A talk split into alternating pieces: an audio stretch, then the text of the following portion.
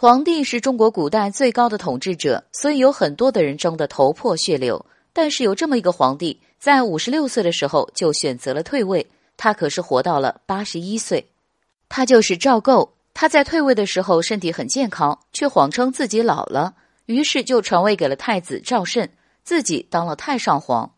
有人说是因为天下太乱了，所以不想管。但是那会儿的金国正在内斗，根本顾及不到南宋。那么赵构在慌什么呢？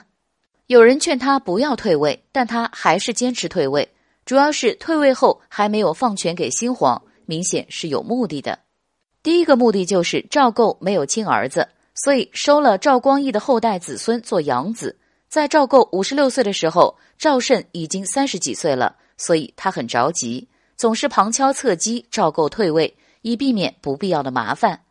第二个目的就是他在位时和金议和，明明可以救回宋钦宗和宋徽宗，但是他却没那么做，就怕自己的皇位不保，所以有很多的人感到不满。赵慎的上位也是平了不少人的愤怒。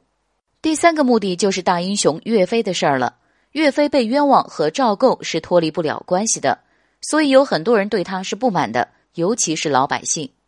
而且金国也没有遵守承诺，只要除去岳飞，就停止对宋攻击，所以就导致了赵构里外不是人，他就只能退居二线了。